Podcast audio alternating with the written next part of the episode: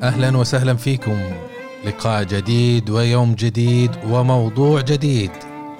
أحييكم أنا أنور جنبي مدرب واستشاري في المبيعات والتسويق وتطوير الأعمال. لقاءنا اليوم أحد السلسلة الرمضانية. نتقابل فيكم فعلا كل يوم نتكلم موضوع واليوم نتكلم عن موضوع تخيلوا حياتنا من غير مدرة. والله حلم حلم كثيرين يعني إنه صراحة تروح على الدوام ويا أخي تشتغل زي العالم والناس من غير واحد يقعد على راسك. لكن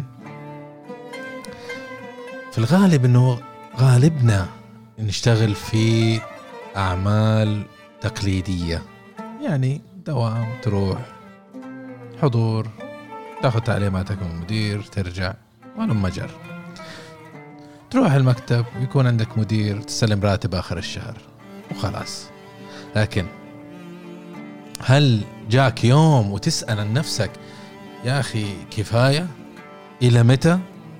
على قول بنت آه، زميلي مشاري.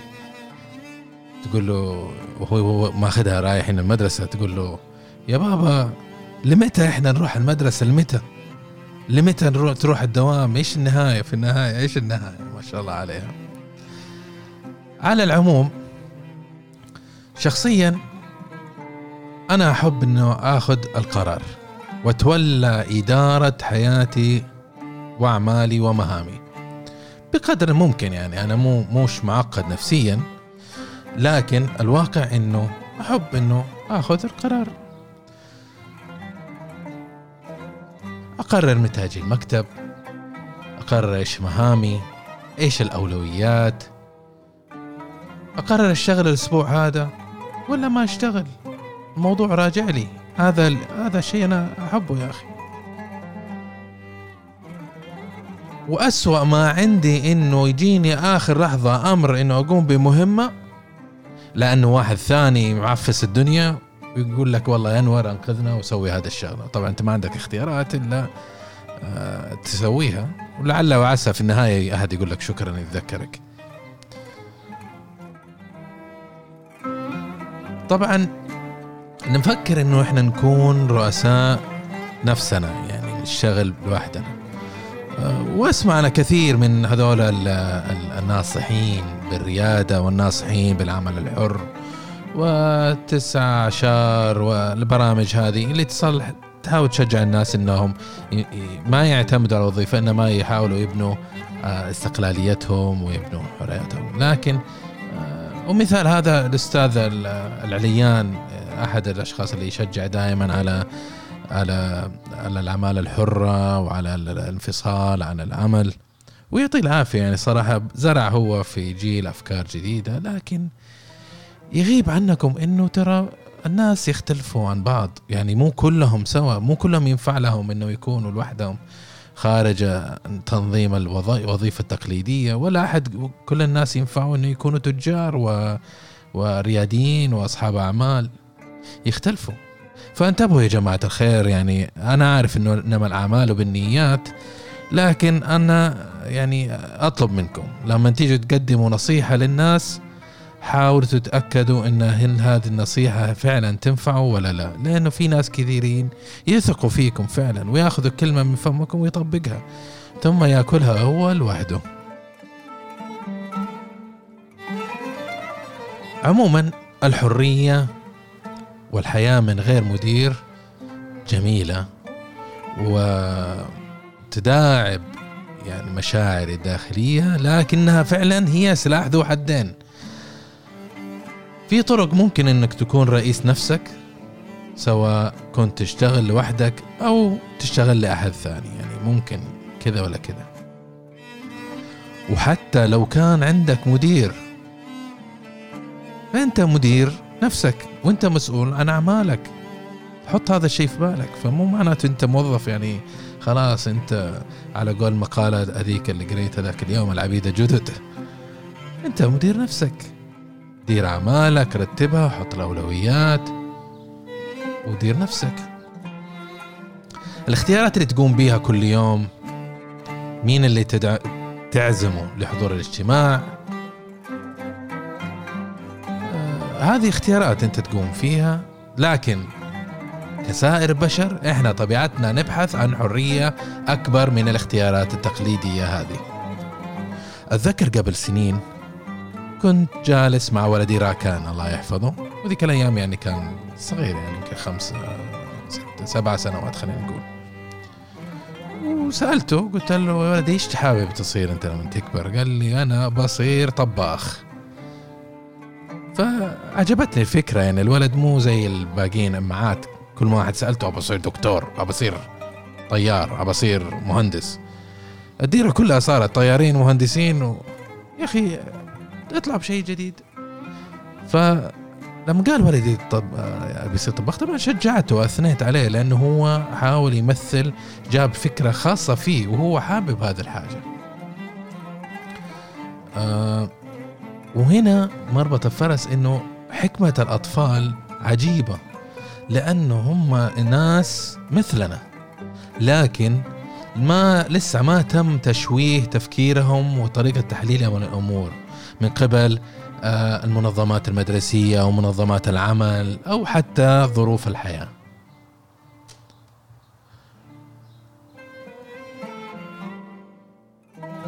لما تكون مدير نفسك فأنت وقتها موجه ذاتيا. تختار آه إيش تشتغل إيش المشروع تختار كيف تتواصل مع الناس. لكن في استبيانات تقول انه المستقلين هم أكثر سعادة من غيرهم وخصوصا المستقلين الرياديين اللي عندهم راعي مشاريع بما يخص مكان العمل فإن الاختيار أكثر شهرة هي العمل من المنزل. الجميع يحب يشتغل حول أهله وعياله ويشوف بيئته وهذا ويأخذ راحته وينتج. والدراسات تقول إن الإنتاجية ترتفع 13% والتسرب الوظيفي في ذيك الحالة تنزل 50% إذا أعطيت موظفينك اختيار أنه يشتغل من البيت. طبعا الحين إحنا اختبرنا هذا الشيء في حياتنا واقعية مع جائحة جائحة كورونا حيث تم إيقاف الذهاب إلى المنظمات والعمل والمكاتب وصار الناس يشتغلوا من منازلهم. صراحة أشوف أنا الناس تغيرت أمزجتهم مع إنه في شوشرة قليل لأنه ما حد عارف إيش المستقبل وإيش النهاية. وإذا نرجع يعني أعمالنا نجد ناس ثانيين جالسين على مكاتبنا. فهذه الأوضاع طبعا شيء استثنائي لكن مجملا الناس يا أخي صار شوية أريحية جيجس أنا مع أعوذ من أنا مع فرق العمل الخاصة فيا. دائما أخصص لهم مرة في الأسبوع مرة في الأسبوعين يوم على حسب اختيارهم. يقدروا إنه يروحوا يقضوا آه، يومهم في المنزل يشتغل من المنزل. مو يوم راحة لكن يقضي يومه في المنزل. وصراحة هذا الشيء يعني ألتمسه. أنا ما أدري إذا يمثلوا علي ولا لا لكن ألتمس إنه فعلا هذا الشيء عاجبهم ومرتاحين فيه. طبعا في موظفين آخرين يقول لك لا ما بشتغل من البيت لأنه يقول لك أنا ما عندي مكان مخصص للعمل وما أقدر أنتج في العمل بالمنزل. إذا كنت صاحب وظيفة تقليدية فموضوع سماع العمل يداعب مشاعرك زي ما قلنا. لكن هذا الموضوع برضو مرعب فلا تحسب ان الموضوع يعني أراضي خضراء وزهور يانعة مخيف. لأنك تخسر شبكة السلامة اللي تكون عادة موجودة إذا طحت وإذا أخطأت. أنت في المنظمة في الوظائف التقليدية تكون جزء من منظمة والمنظمة هذه تساندك. أي نعم تقرفك لكنها تساندك. وفي حالة العمل الحر أنت تعتمد على إنتاجيتك الشخصية. وإذا فشلت أنت الوحيد الملام.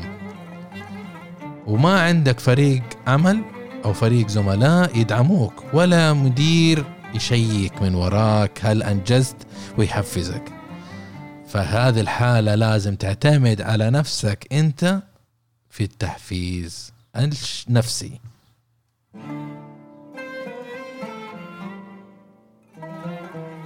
إذا كنت تعمل بمنظمة آه، عادة الأشخاص أو الأشخاص أو أنا حتى معكم ناخذ موضوع ال system وال process والتنظيمات والمنظمة ناخذها كمسلم بها. عادي وظيفة.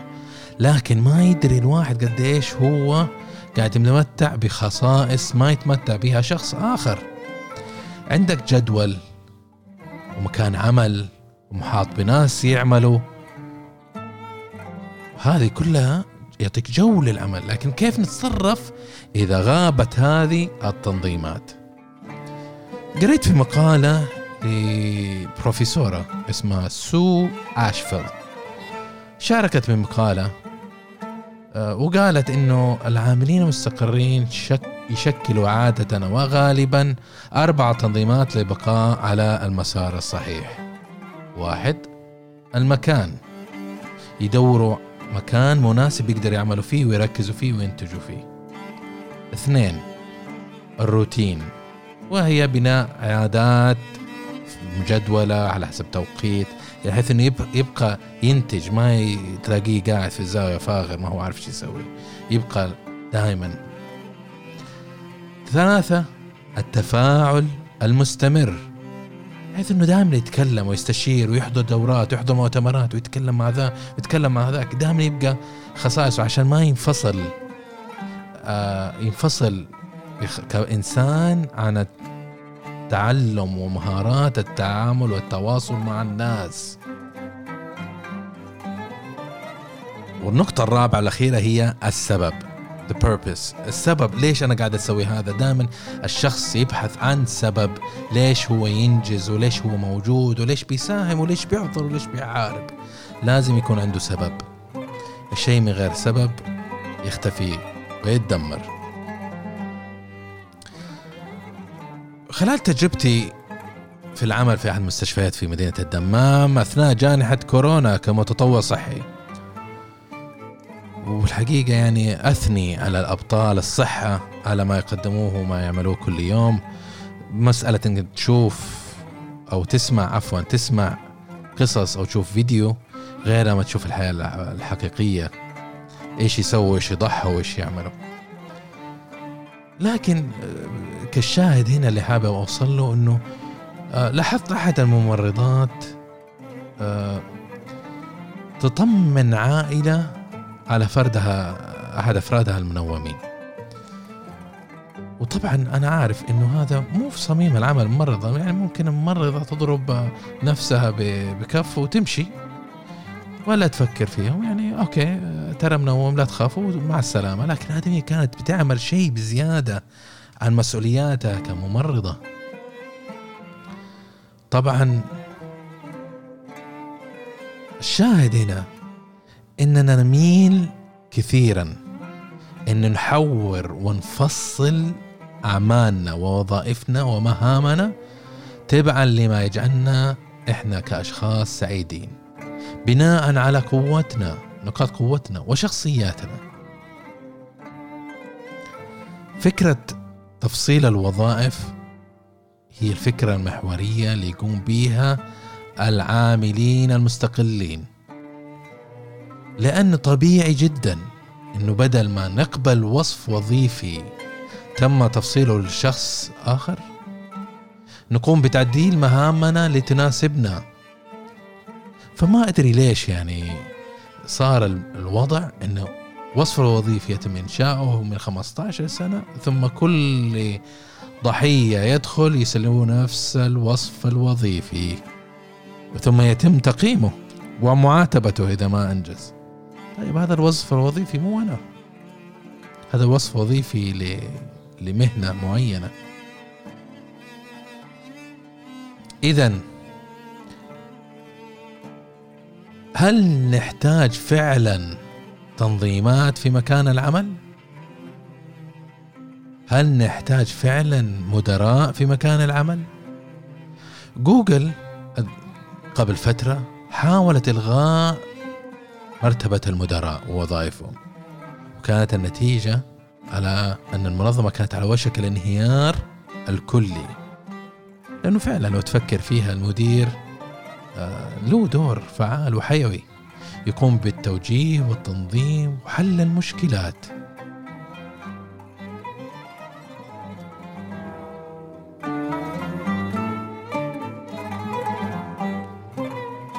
قصة أخرى حاب أشاركها معاكم. إنه في منظمة كنت أشتغل فيها في الصناعية الثانية هنا في الشرقية. والحقيقة كانت هذه المنظمة تمثل أكبر أو أكثر منظمة مرت علي تعاني مشكلات في المنظمة. آه، عموما أحد الإشكاليات اللي تواجهها إنه 70% من موظفينها ب يعني من من العاملين فيها ب 12 سنة والزيادة. وهذا يعتبر شيء غريب يعني صراحة أنا ما قد شفته. ما أدري حقيقة هو خطأ ولا صح. نظريات تقول ويبحث عن الموضوع وشوف أنت كم الشخص المفروض يجلس في الوظيفة وكم لازم يترقى أو يغير وظيفة أفقيا أو عموديا. وليش؟ وإيش الفوائد؟ وإيش السلبيات؟ لكن مسألة أنه أجد موظف مثلا آه، مدير مشتريات أو مدير مبيعات أو مدير HR أو مدير إنتاج حتى يشتغل في. نفس الوظيفة 12 سنة دون كلل أو ملل؟ في خلل يعني مو طبيعي. طبعا النظريات إيش تقول لك؟ السبب في هذه الظاهرة وهذه أنا شفته في الحياة الواقعية صراحة. في نظرية اسمها نظرية بيتر وضعها لورنس بيتر. ونظرية تقول إنه الناس يترقوا حتى يصلوا إلى مستوى أو وظيفة يعمل فيها بأداء وسطي. وال... وإذا ما حل الإشكالية هذه ينحشر في هذه الوظيفة لسنوات. وما يترقوا لأن ترقيتهم كانت في السابق بناء على الأقدمية وليست بناء على الأهلية. إذا المحور هو المفروض ما نسأل نفسنا إذا كان عندنا مدير ولا لا ولا إذا نحتاج مدير ولا لا. السؤال هنا نسأل نفسنا هل نقدر إنه نحور ونفصل وظائفنا للي تناسبنا؟ هل نقدر ناخذ قراراتنا في أعمالنا؟ إذا كنت أنت مدير تقدر تعطي موظفينك الحرية أكثر مما تتخيل.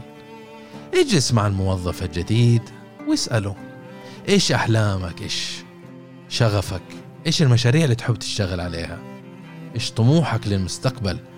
ثم اشتغل معاه في الأيام القادمة والشهور القادمة. إنك تفصل وتحور وظيفته حتى تناسبه حتى يقدر هو يزدهر. ثم تحداه يعني طبعا. واعطاء مهمات آه، تتحدى وتخرجه من منطقة الراحة الخاصة فيه. إذا كنت مرؤوس ومحكوم أنه يكون عندك مدير حاول تجلس مع مديرك وناقشه واشرح له أنا ال ال ال الوظيفة الحلم وإيش المهام والمهارات اللي, اللي أنت قوي فيها وإيش المهارات اللي تحب تكتسبها وكيف تكتسبها. ترى بعض الأحيان مديرك يحتاج أنك تتكلم معاه في هذا الشيء. ترى مو كل المدراء يلقطونا وهي طايرة. ومو كل المدراء فعلا مدراء. في بعض المدراء أخذوها بالأقدمية. وما أكثرهم ترى اللي أخذوها بالأقدمية. وهذا اللي كان عندي حبيت أشاركه فيه معاكم اليوم. وأتمنى أنه نجحنا في إيصال الفكرة. وأنكم استوعبتوا أنه الفكرة ليست في وجود أو عدم وجود المدير إنما السر والمفتاح في انه كيف نحور وظائفنا لتناسبنا وانه ناخذ فعلا الحريه في أخذ القرار. تواصلوا معنا على السوشيال ميديا. وشاركونا قصصكم وتجاربكم حول هذا الموضوع. وإلى لقاء آخر أستودعكم الله وأقول لكم في أمان الله.